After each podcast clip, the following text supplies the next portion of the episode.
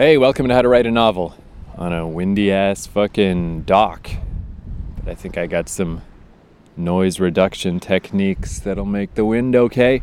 So I was thinking how when I did this show for like the first two months where I did an episode every day, it was kind of cool because it was just like what is on my mind. Any dumb thing, it really doesn't matter. Just whatever thought I had about something about the process of writing. Where now that I only do them just whenever, intermittently, I guess it's changed that tone a little because it's like, is this important? is this a useful thing to say? And I think that's, uh, I'm, I'm going to try to, to buck that feeling, that trend or whatever. It's like, it's better to just, just record whatever. I've had a couple of dumb thoughts. I just didn't happen to have my recorder on me. That I'm like, oh, those would have been episodes. And again, it's not like there's some kind of big answer, not some kind of big even like I was saying, as I've said many times, if I had one big answer or like one big thing to uh, recommend, it's the working everyday thing. But uh, I've gotten a few, uh, some correspondence based on this podcast. I think just because it's called How to Write a Novel. you know, one guy literally said, like, yeah, I just typed that in and here it is. But even that, like my one thing, he, uh, he said that uh, the working everyday thing is just uh, hard, you know, hard for that to happen. So even though I feel like that's uh, you know that's the main thing I've got to offer, hopefully there's something else that's useful. Then if that can't, if uh, if that particular little piece of advice isn't helping, then uh, you know hopefully I got some. Whatever. Who knows? Who knows all this shit I rambled about? Because that's the other thing. It'll be like ah, some people agree with this stuff and not this stuff, whatever. But I guess that is maybe what I'm trying to say is maybe it's just the uh, you know, the process, regardless of what the process is, is like the more important thing. Actual advice or like, here's how you do it, or some kind of guide, it's going to be different for every person anyway. So it's really, it's just uh, talking about writing, just the to hear about somebody who's in the process. I think is more more valuable overall. So uh, even if I just have some stupid idea that seems dumb, why not try to get it on wax? But today's topic, it's actually the exact same as the last topic, is the idea of micro work. And uh, let me just, I'll get a little low brow on you, but this is something that has happened to me quite a few times in my life. So uh, I'm still in Toronto. I'm uh, in the beaches neighborhood. There's uh, a nice little laundromat near my place. My Airbnb doesn't have laundry. So I was just doing laundry. So the laundry's in, but I need uh, coins to use the dryer. So I went down the street to this bagel place, got a couple bagels so I'd have some change, break a 20. Back to the laundromat, fucking put the clothes in the dryer, and then I realized, oh man, I gotta use the bathroom. Fucking bagels, man. Heavy ass bagels in my belly. But the laundromat doesn't have a washroom. You know, for such a nice neighborhood, you know, there's certain things that are sort of lacking in the beaches. But anyway, I just went down to the beach and you know, it's getting a little cold. It's end of September. It's windy as shit. It is sunny, and that's one thing that cracks me up about Canadians is Canadians tend to base their wardrobe and their behavior entirely on how sunny it is, not what the actual weather is like. Maybe more so in Vancouver, but people in this beaches neighborhood of Toronto act a lot like West Coasters. It's like a little enclave of the West Coast in the Midwest a lot of kids in like tie dye shirts and stuff. It's weird to think that there's these kids who grow up in Toronto but have a kind of pseudo OC life, like where their memories of their childhood are going to be weirdly like beach culture, even though they're in fucking Canada. But yeah, down at the beach is not a particularly nice day, so uh, it's fucking empty down here. And there's like, you know, a little beach house place you can rent kayaks and stuff that has a public washroom so I stopped in there, and it is like a fortress of a washroom. You remember that old Seinfeld episode where George is talking about how he wishes that uh, the stalls and bathrooms went all the way down to the floor? He doesn't like that you can see under them and see people's feet. Well, that's what this place is like. Great big door, boom, totally like concrete on all sides. It's like a little fortress in there. And I try to be uh, mindful of not, you know, uh, hogging uh, bathrooms. You know, if there's only one stall, I don't I don't mess around. I just use it and get out of there because I don't want to get in the way of someone else that needs to use the fucking bathroom. But if it's a place like uh, you know like a mall where it's like crazy, there's like 12 or 16 different toilet stalls, And here there's only two, but nobody else was there. If someone else did come in, there's another stall available. And I was just kind of listening and nobody, nobody came in. I was all by myself because it's just the lonely ass beach. So I pulled out my phone and it's like funny, just in the time that I just sat there kicking back. Oh, I just thought of the song I gotta play. Kicking back, taking a shit. I got work done, you know? It's ridiculous just kind of settled in. It's like, let's just let the fucking bowels move. Apologies again if you think this is gross to talk about, but you know, let's not rush. Let's just take my time, let nature take its course. And uh, I don't know, it's probably in there 10 minutes maybe. But I pulled out my phone, and uh, so one of the things I'm working on is I'm trying to make a little video game, a little narrative based video game. I made a test game. If you go to my website, keithcourage.com, you can find a link to it. It's called Mr. President. It's a five minute game. It's free to download. It's, uh, it's with this program Ren'Py that people use to make anime games, you know, visual novels. And I made a quick little linear comedy game just to teach myself the basics of how it works. So now I'm working on a longer, more serious game that it's this story idea that I had years ago that I've worked on. I started working on it as a story. Then I thought it would be cool to make as a game. Then I thought maybe as like a movie script, almost like a play. But I'm back to the game thing because basically what I want to do is it's totally linear it's just a conversation where you can choose different choices in the conversation, but they don't matter. None of the choices make any difference. It still all leads the same way, it all goes in the same direction. And the inspiration for that is kind of uh, mostly this game, Kentucky Route Zero, that it's like an adventure game, but well, like story based. There's not a lot of puzzles or anything but it, it really doesn't matter what you pick. Like there's even parts in Kentucky Route Zero where they, they really deconstruct the trope like crazy, where not only are you picking dialogue for your character, you're picking dialogue for the other character. That's how much it doesn't matter. Like you're not playing this game to try to produce an outcome. You're playing this game just to have your own experience, you know? Like these choices are only there because it's what you want to say. And as long as you know that and you're comfortable with that, it doesn't feel like a non game or a pointless endeavor. It feels fun because this is what we're doing. We're just choosing this stuff for ourselves to change our own experience, and it's neat. It's instead of that idea of the video game as like a reward giver, of like a video game as a slot machine or something, like you do the thing and you get the digital reward. This is the opposite. This is really, it's just happening in your head is more important than what's happening on the screen. And I like that idea. So that's why I went back to the idea of making this story that I'm working on into a game, even though it doesn't need to be a game. It's linear, it always ends the same way. But I like that idea of just giving the person choices and kind of making them complicit in what's happening, even though I'm not giving them an option not to. And basically, what it is, it's this weird idea I had. I had this idea in like 2012 or 13. I was hanging out at this Starbucks a lot or I'd get up early in the morning, go to the Starbucks, and I was getting actually it was a really good period. I was getting a lot of work done in that time. It was just dark ass winter, so I was like getting up just before the sun came up so that I could get some sunlight in my day.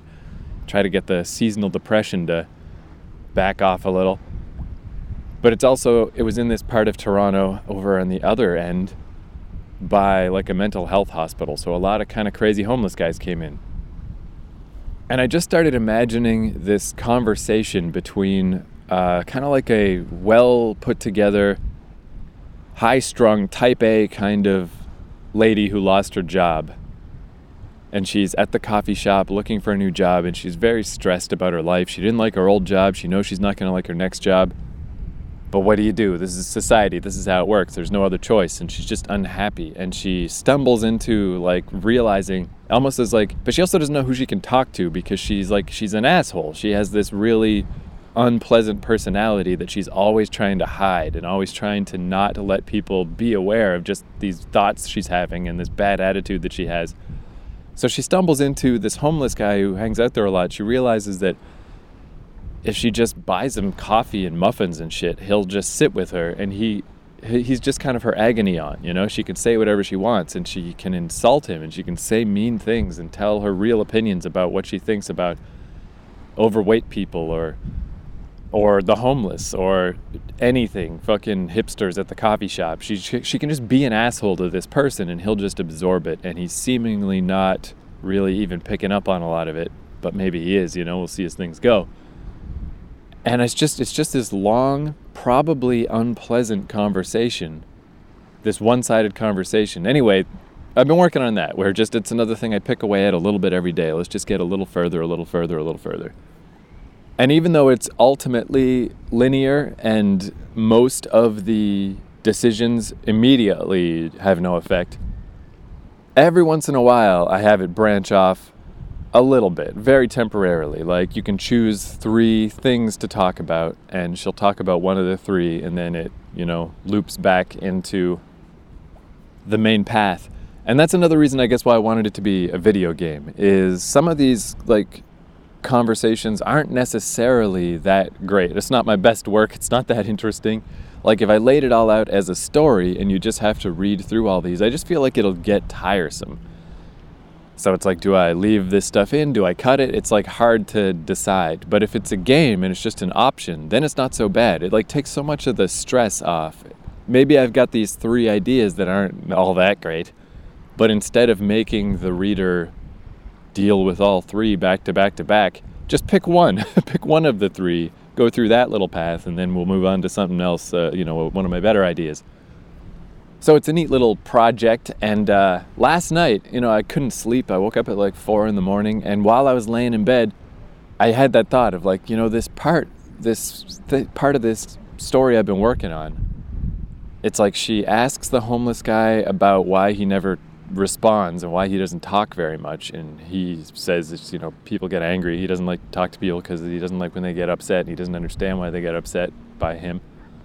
Uh, she asked him about his coat and uh, where he got it from, if he realizes how bad it smells.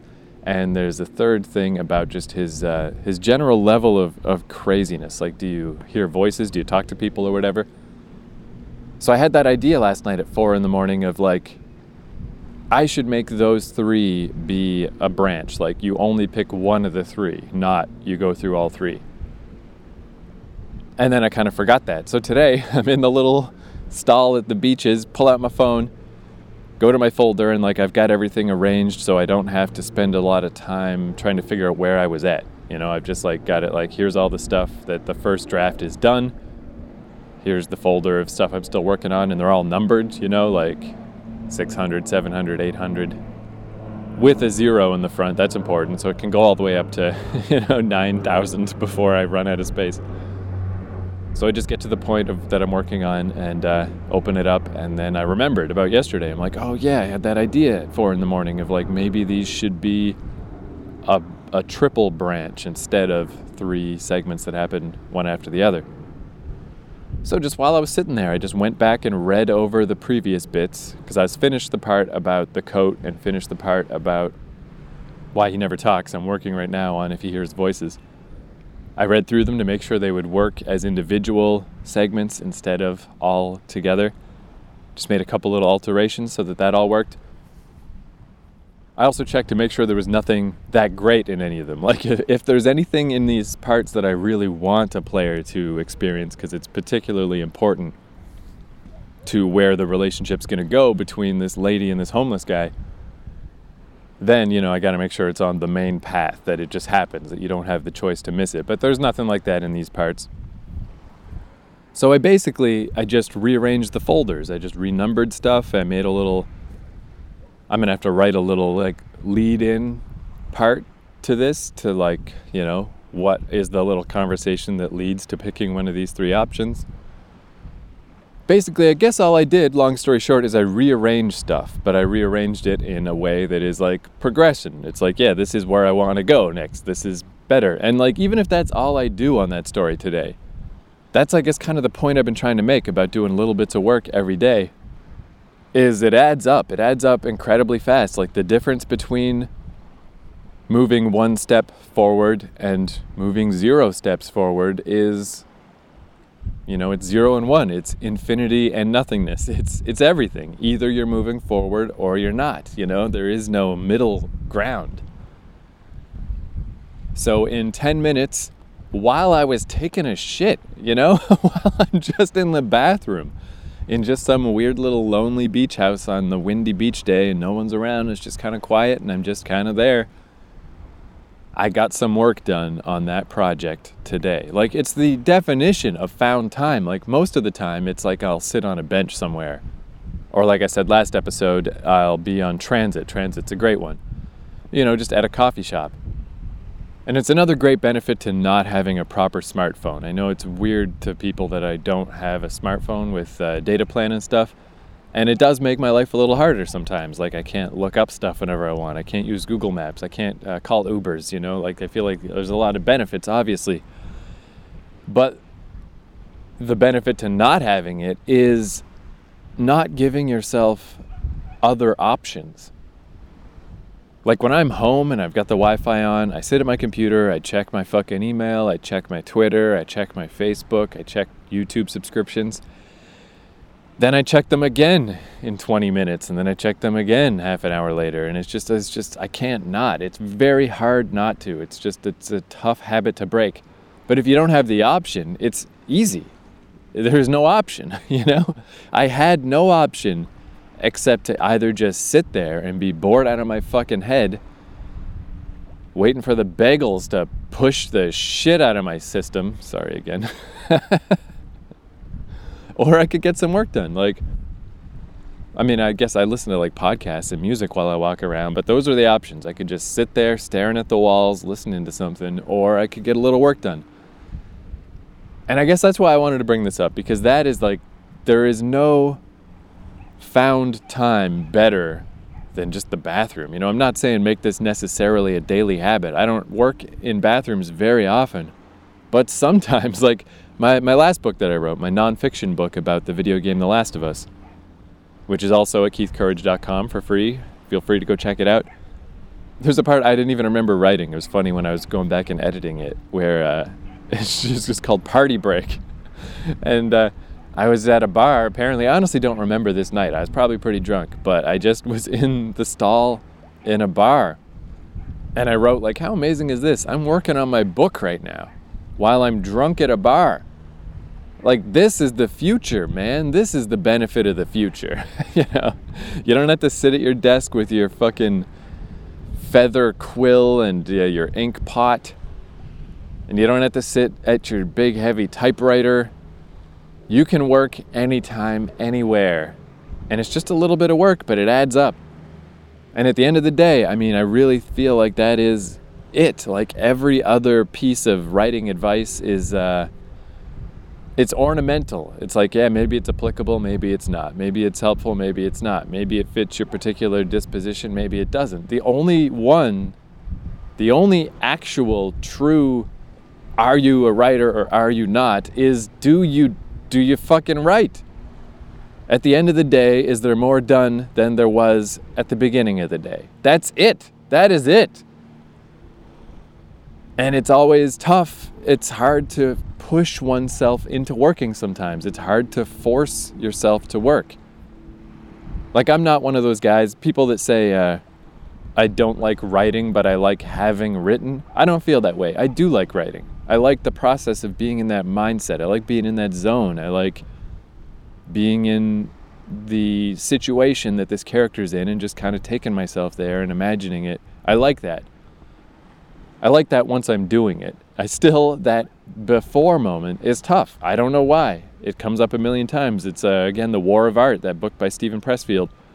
That feeling of resistance. If it was easy, everyone would do it. But for some reason, it's hard. It's hard to get started. But as you learn your own rhythms, as you learn your own natural inclinations, you just got to make it as easy for yourself as possible. And in my case, that's not having a smartphone attached to social media and YouTube. And God forbid, uh, sometimes I think, like, I wonder, what if I had a smartphone with data? How, I mean, just I think of all the times that I would have just been, a, I don't know, on like a long bus ride or sitting in a library or something and like let's just let's just oops i've drifted to the part of the internet with boobs on it i just know it would have happened i just know it would i think it's okay to deny yourself these options don't don't put yourself in the position of having to expend energy on a daily basis to make the right choice. Just don't give yourself options. Just don't give yourself the opportunity to make the wrong choice. Just don't do it. So, yeah, in my case, it's an old smartphone with a little keyboard attached in my pocket. And it's just like, maybe I won't sit down at the gilded fucking notebook and the big mahogany table and write every day. Maybe I won't do that. Maybe that's not, maybe I'm not a classic writer in that sense. Maybe I just have to nab these little moments throughout my day. Maybe when I stop in for a coffee somewhere or I am fucking, again, like on a bench looking at a, a scenery someplace. Or just walking through a park and I sit on a rock, whatever sitting on a bus, or again, just in a bathroom, you know? Writing doesn't have to be fucking fancy, it doesn't have to be a big ritual. There's not a lot of time in the day. Days go by quickly. There's so much lost time in a day, though. So much dead space. Like when you think about these people that are incredibly productive, you think of your fucking Elon Musks and your goddamn Bill Gateses or Steve Jobs back in the day, whatever. You're like, I can't believe how much these people are getting done. But they have the same time as you. You just got to find those moments and fucking take them. Seize the day. So there's a fucking ramble for you. Thanks for listening. I don't know. Hope that was fucking handy in some ways, listening to me talk about poop. And speaking of the song I'm to play, this fucking song, First Day Out man, I don't know. I just haven't thought of this song in ages, but it's an old Insane Clown Posse song, and uh, this is a cover version done by their friends Twiztid. Twiztid is like Insane Clown Posse Junior. I don't know. They're just like another band like that. And it's just about this guy who just got out of jail and now he's going on a date. Just love it. He's like at a restaurant and the chick's been gone a long time, you know, going to powder her nose and like She's probably kicking back, taking a shit, but I ain't saying nothing though. I ain't saying nothing about the motherfucking hoe. The late 90s, early 2000s, very sensitive time in clown based rap. All right, so that's song of the day. Thanks for listening, and uh, gotta go get my laundry. Adios.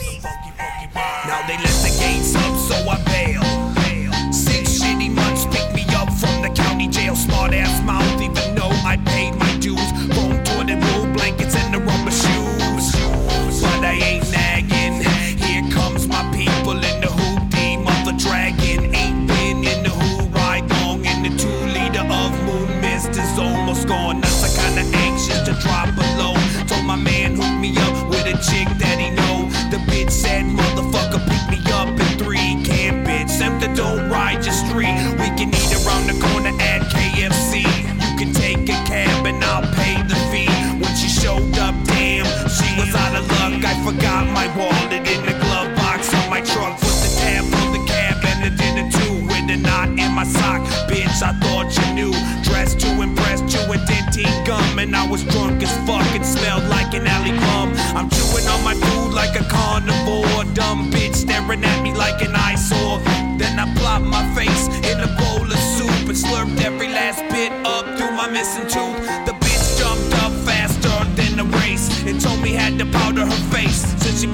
the tab, you know that I'ma go for mine. Garcon Chablis, 54 vintage wine and a steak well done and an order of shrimp. Jamie Madrox playing a pimp. Uh, she's back now and her hair ain't fixed. Probably in the bathroom, kicking back, taking a shit. But I ain't saying nothing though. I ain't saying nothing about the motherfucking hoe. What's up, bitch? You ready to break? Besides, how long can one fat